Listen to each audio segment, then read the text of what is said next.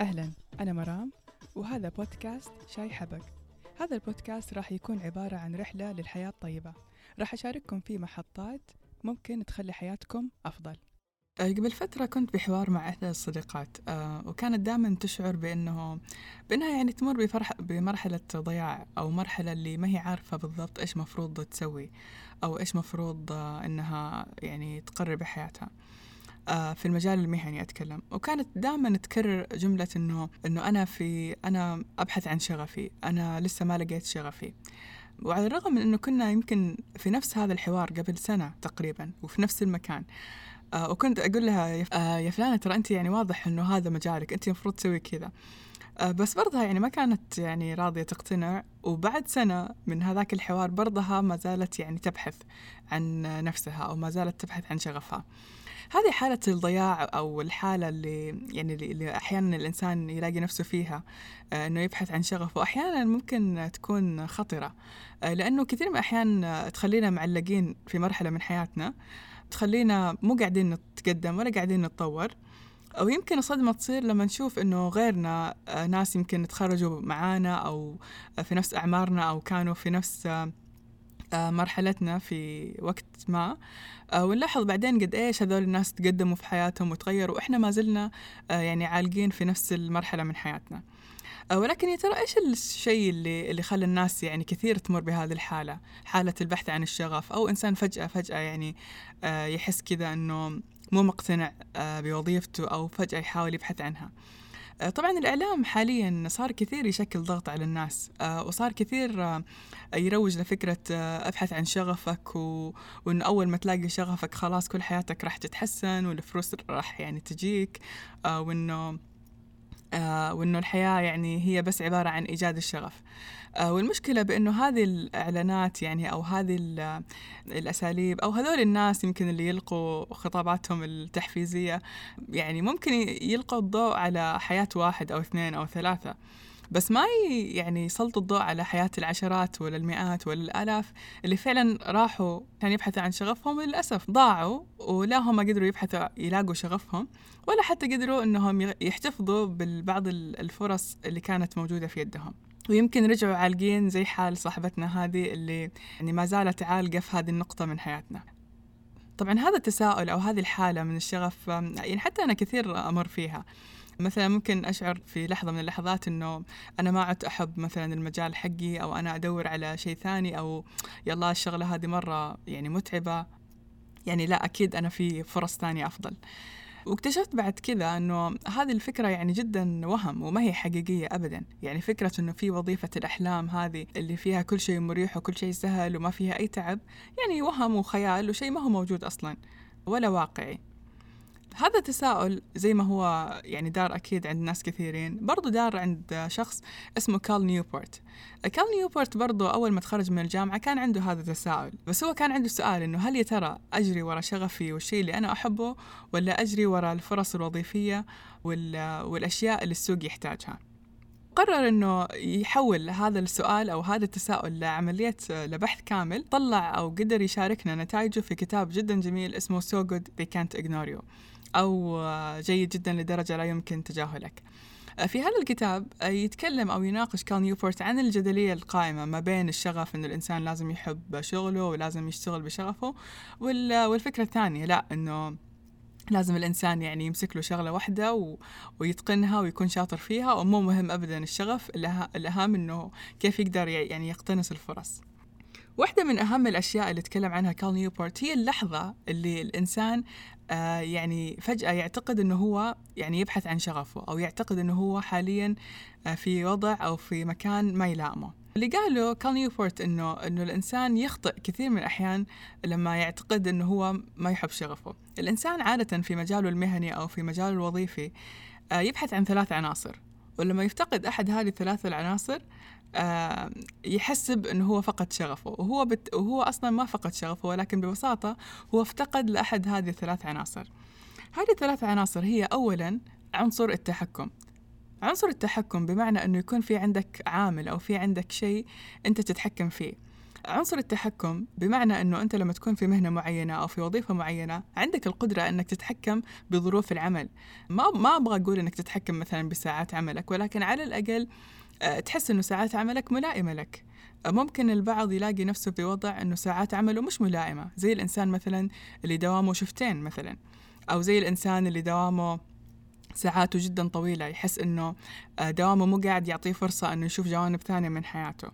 آه، في هذه الحالة كثير من الناس يحسوا أنهم غير قادرين على التحكم بعملهم. شكل ثاني من أشكال عدم القدرة على التحكم هي مثلا أنك تكون في عمل يفرض عليك فورم معين أو نموذج معين بمعنى أنه هذا التقرير لازم يتسلم بهذه الطريقة بس ما في طريقة ثانية. هنا أنت تلاقي نفسك أنه ما أنت قادر تبدع ولا أنت قادر يعني تختلق أشياء جديدة وهنا راح تحس أنك أنت فقدت شهيتك لهذا العمل وراح تحس أنه أنت فقدت شغفك. الحالة الثانية اللي يتكلم عنها كارل نيوبورت آه، هي هي عامل المهارة. الإنسان يحب يحس دائما أنه هو أنه هو شاطر بأي شيء. ولكن في نفس الوقت لو الإنسان كان في مكان كويس بس بدأ يحس بعد فترة أنه مهاراته ما هي متناسبة مع هذا المكان راح يبدأ يحس تدريجيا أنه ما ينتمي لهالمكان ويبدأ يبحث عن مكان ثاني. مثلا أتخيل نفسي مثلا لو عرض علي العمل في استديو تصميم عالمي مثلا وكنت مبسوطة بالعمل في البداية بعدين اكتشفت والله أنه هالمكان يعني يتطلب قدرات مرة مرة عالية لدرجة أنه أنا مو قادرة أجاريهم مثلا. لا بقدرتهم على التصميم ولا البرامج اللي يستخدموها ولا قدرتهم على على التحليل. كل هذا الشيء أكيد راح يخليني أشعر بالدونية أو بحس أنه أنا ما أنتمي لهالمكان. وبالتالي ببدأ أبحث عن مكان جديد. وهذا يمكن التفسير اللي في ناس كثير آه، يستغربوا لما أحد يكون يشتغل في شركة مرة كويسة وعالمية وراتبه عالي بعدين فجأة يقرر إنه يبغى يطلع منها. هو يمكن يبغى يطلع منها لأنه ما يحس بالانتماء لها يحس إنه مو قادر يجاري الناس اللي فيها. وهذا الشيء أكيد راح يأثر سلبا على الإنسان. السبب الأخير اللي يتكلم عنه كال نيوبورت هو عامل الاتصال أو التواصل أو شعورك أنه أنت عملك يعني قيمة للناس الثانيين. آه، بمعنى واحدة من أهم المحفزات بالعمل بعد طبعا لما عملك يوفر لك الأساسيات اللي هو راتب كويس وبيئة عمل كويسة إنك تحس إنه أنت قاعد تضيف قيمة للمكان. لما الإنسان بعد عمله يحس إنه قاعد يسوي يعني نفس الشيء كل يوم وما في أي فرق قاعد يصير آه هنا الإنسان شوي شوي راح يحس بالإحباط. يعني مثلا لو أنت إنسان تشتغل في التسويق كل يوم تسوق وما عندك أي فكرة نهاية السنة يعني عن كم نسبة المبيعات ولا الإيرادات ولا شيء ولا شيء. يعطوك زيادات بس أنت ما عندك يعني فكرة عن إيش قاعد يصير. مع الوقت ما راح تحس يعني بالراحة بالعمل لأنه أنت ما عندك شعور بالقيمة اللي أنت قاعد تضيفها. مثلا لو أنت إنسان تعمل بالبناء مثلا أو بالمشاريع يعني أحد المشاعر الإيجابية اللي تجيك بعدين يعني بعد لما يخلص المشروع تشوف المشروع قدامك. آه، شعورك بعدم يعني وجود نتيجة نهائية أو بعدم شعورك بالقيمة اللي أنت قاعد تضيفها للآخرين هذا الشعور جدا سلبي في العمل وهو اللي يخلي ناس كثير يعني تفكر أنها تترك وظيفتها أو تطلع من مجالها. هذه الأسباب الثلاثة لما تجتمع مع بعض عند الإنسان آه، تسبب الإنسان مشاعر سلبية وهنا الإنسان يبدأ يحس أنه هو ما عاد يبغى الوظيفة ويحسب خطأ منه أنه هو ما عاد شغوف بالعمل حقه. طيب ممكن البعض ما زال يعني غير مقتنع وممكن البعض يقول لا لا لا برضو الإنسان لازم يعني يحب عمله الشغف شيء أساسي مستحيل الإنسان يعني يشتغل في شيء مو مجاله. طيب آه، اسمحوا لي هنا أشارككم تجربتي. أنا من الناس اللي الحمد لله يعني أعتبر أن ربي يسر لي أني أشتغل في مجال شغفي اللي هو التصميم المعماري يعني أو العمارة الداخلية.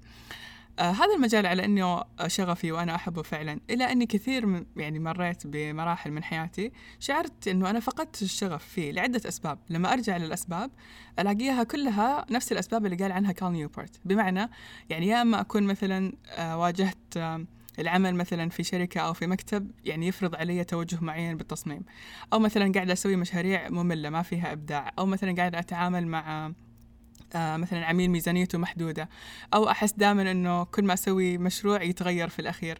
كل هذه الأسباب لما أجي يعني يعني أفلترها ألاقيها كلها تندرج آه تحت الأسباب اللي قال عنها. يعني أنا فقدت يا إما عامل التحكم بالمنتج النهائي أو فقدت شعوري بال... بإني قاعدة أضيف قيمة. شعرت إنه دائما تصاميمي مثلا تتغير ما تتسلم نفس ما هي أو إنه تتغير لأنه الميزانية محدودة. كل هذه الأسباب لما تجتمع هي اللي تخلي الإنسان شعور آه، سلبي وتخليه ما يشعر بالشغف طيب إذا ما كان الشغف هو السبب اللي لازم على أساسه آه الإنسان يختار مجاله المهني مثلا أو مجاله الوظيفي على أي أساس لازم الإنسان يختار مجاله؟ خليني أول شيء قبل كذا أعرف كلمة الشغف الشغف هي عبارة عن إيش؟ الشغف هي عبارة عن مشاعر مركزة باتجاه شيء أو باتجاه شخص طيب؟ فهل يعني من المعقول أنه الإنسان يختار مجاله المهني أو مجاله الوظيفي على أساس مشاعر؟ المشاعر دائما متذبذبة يعني مشاعر الحزن الخوف مشاعر الحب مشاعر الحماس كلها متذبذبة فإذا كانت قوية في مرحلة من المراحل هي أكيد ما حتكون مستمرة بنفس القوة فأكيد مش من المنطقي إن الإنسان يبني يعني مجاله المهني أو مجاله الوظيفي اللي, اللي راح يترتب عليه جودة حياته و... و... ومستوى المعيشي حقه مو معقول إنه راح يخلي مشاعر متذبذبة تتحكم بالإنتاج حقه. فعشان كذا الشغف يعني أبدا ما هو السبب أو ما هو الشيء الأساسي اللي ممكن يخلي الإنسان يستمر. بوظيفة معينة. ممكن الشغف يكون يعني دافع أو يعني خلينا نقول الشرارة الأولى. آه، الشغف ممكن هو اللي يصبرنا على أنه نبذل يعني مجهود وأنه نشد حيلنا بالشغل ونكون أشطر ونصبر ونقعد ساعات طويلة على العمل ونستحمل. ولكن الشغف ما هو شعور آه، أنه الإنسان يقدر يعتمد عليه ويبني عليه مسيرة مهنية متكاملة. ولكن الشيء الأساسي اللي الإنسان لازم يبني عليه أو يقدر على أساسه آه، يختار مجاله أو هو سبب التيسير. هنا خلينا نتكلم بجانب روحاني شوي. آه، الرسول صلى الله عليه وسلم يقول كل ميسر لما خلق له. والله سبحانه وتعالى لما خلقنا خلقنا أكيد عشان نعبده ولكن أيضا خلقنا كخلفاء له على هذه الأرض. لو نتخيل دحين لو إحنا مثلا جبنا واحد ووظفناه وقلنا له أنت وظيفتك مثلا التسويق مثلا. مو معقول إنه إحنا بنجيب هذا الإنسان كذا بنحطه في يعني في مكتب بدون شيء وبنقول له يلا سوق. أكيد لازم نعطيه جوال لازم نعطيه نت يعني لازم نعطيه أشياء يقدر يتحرك يعني أو يشتغل. وأكيد لله سبحانه وتعالى المثل الأعلى. يعني هل معقول إنه الله سبحانه وتعالى يرسل إنسان خليفة على الأرض بدون ما يعطيه أدوات أو أشياء يقدر يحقق من خلالها معنى الاستخلاف؟ أكيد لا. وإحنا دورنا أكيد بهذه الحياة إنه نكتشف يعني هذه الأدوات. والتيسير برأيي هو أحد أهم مؤشرات هذه الأدوات. كثير من الأحيان نلاحظ بحياتنا أنه في أمور جدا ميسرة لنا مع أنه يمكن هي بالبداية ما تمثل لنا أي اهتمام. ولكن مع كذا نلاحظ أنه مرة يعني سهلة وتجينا فيها فرص ومثلا وحتى الآخرين مثلا ممكن يقولون لنا ترى أنتم شاطرين بهذا الشيء. في المقابل ممكن في شيء نكون إحنا يعني نعتقد إنه إحنا شغوفين فيه ونحبه بس مثلا دائما يعني متعسر دائما ما في فرص دائما يعني إحنا نحاول نبذل فيه مجهود بس يعني مهما نحاول ما يضبط معنا. أنا من رأيي أشوف إنه هذه كلها مؤشرات إنه هذا مو مجالنا. لأنه لو جينا على الشغف زي ما قلت أول الشغف هو شعور ممكن إحنا يعني نعطيه الأشياء كثير. الشغف هو ببساطة معناه شعورك أنت باتجاه شيء. ولكن مو بالضرورة إنه هذا الشيء يعني الناس يستقبلوه منك بنفس الطريقة. يمكن وهذه أحد أهم عيوب التفكير بالشغف. عيوب التفكير بالشغف دائما تخلينا نفكر أنه العالم إيش راح يضيف لنا. بس ما تخلينا نفكر إحنا إيش راح نضيف للعالم. لما نغير هذه النظرة ونفكر إحنا إيش راح نضيف للعالم ما راح يكون تركيزنا كثير على الشغف وإنه كيف إحنا مشاعرنا تجاه الشيء. ولكن دائما تركيزنا هو كيف ننتج شيء عظيم للعالم. شيء شيء كل الناس يقدروا يشوفوه ويستفيدوا منه. وبالتالي نكون ناس عندنا قيمة نقدر نضيفها للآخرين خليني أشرح هذا الشيء بشكل أكثر. ممكن أنت تكون إنسان شغوف بالطبخ مثلا. بس يعني يمكن الناس يمكن ما تتقبل الطبخ اللي أنت قاعد تسويه. أو ممكن أنت مثلا إنسانة آه، تحب الرسم مثلا. بس يمكن الناس ما يعني يمكن رسوماتك ما تلقى قبول عند الناس. وهذا لحاله هو التيسير وهذا لحاله هو المؤشر على إيش هو المجال اللي إحنا المفروض نمشي فيه. الشغف ممكن إحنا نعتبره كهواية أو كشيء مثلا جانبي بس ما بس المجال اللي إحنا فعلا يعني راح نبدع فيه أو راح نكمل فيه وراح يكون هو اللي يمثل الرسالة اللي إحنا جينا نسويها بالحياة والقيمة اللي إحنا جينا نضيفها بالحياة لازم شيء يحقق المنفعة للطرفين. شيء يحقق يحقق لنا إحنا المنفعة وشيء أيضا يضيف قيمة للآخرين. وهذا الشيء بالنسبة لي مقياسه الأول والأخير هو التيسير. الإنسان لما يشوف الأشياء اللي هو ميسر لها آه والأشياء اليسيرة عليه بمعنى أنه شيء أصلا سهل عليه يقدر يسويه بدون مجهود وشيء ميسر له بمعنى دائما فرصه يعني متاحة له بشكل كبير والناس دائما تدفعه باتجاه هذا الشيء. كل هذه مؤشرات على الشيء اللي إحنا مفروض فعلا نستثمر فيه وقتنا ويكون فعلا هو مجال حياتنا. طيب عشان نستدل على هذا الشيء في مؤشرات بسيطة. من بينها أولا أنه نسمع الآخرين إيش يقولوا عنا دائما نلاحظ أنه إلا ما الناس يكون عندهم ملاحظة علينا إحنا ما نلاحظها على نفسنا. يعني ممكن الناس يقولوا لك إنه والله ترى أنت متحدث جيد ترى أنت مش مثلا آه، عندك قدرة على إنك تجذب الناس بكلامك والله أنت مثلا اجتماعي. آه، كل هذه مؤشرات مثلا تخليك أو تدفعك للعمل بتوجه معين. بالمقابل ممكن أنت تكوني مثلا فنانة أو ممكن تكوني طباخة شاطرة ممكن الناس دائما تطلب منك طبق معين أو دائما تقول لك يا فلانة ترى هذا الشيء ما حد يضبطه إلا أنت. آه اللي يصير إنه في ناس تتجاهل هذا الصوت وتتجاهل هذا الشيء وتركز على فكرة إنه لا في شيء ثاني يستناهم في شغف ثاني يستناهم. وهذا الشيء اللي يخلي الناس يقعدوا سنوات يعني عالقين في مكان مو قادرين يتقدموا لأنه هم مصرين إنه يمشوا بطريق ما هو طريقهم. في نفس الوقت قاعدين يتجاهلوا الأصوات والمؤشرات اللي قاعد تجيهم من برا بس مو قادرين يعني يقتنعوا. وهنا الإنسان يضيع مجاله ويضيع نفسه. مؤشر ثاني هو الإنسان يرجع لطفولته خاصة في السنوات يعني ما بين أربع لسبع سنوات. الإنسان في هذه المرحلة غالبا الأوقات الفراغ كان يسوي أشياء يعني لمدة طويلة. غالبا هذه الأشياء يعني لها مؤشر كبير على على مجال الإنسان. يعني إنسان مثلا كان يرسم طول الوقت أو مثلا كان يحب يبني أشياء أو مثلا إنسان كان دائما يكتب أو دائما يقرأ أو دائما يحب يجمع ناس ويلعب معاهم أو دائما يحب يحسب. أو دائما يصر إنه إلا ما يروح مع أبوه مثلا للبقالة ويدفع هو. يعني كل هذه تعطي مؤشرات على مهارات الإنسان اللي إذا طورها فعلا راح تكون مجال جيد له.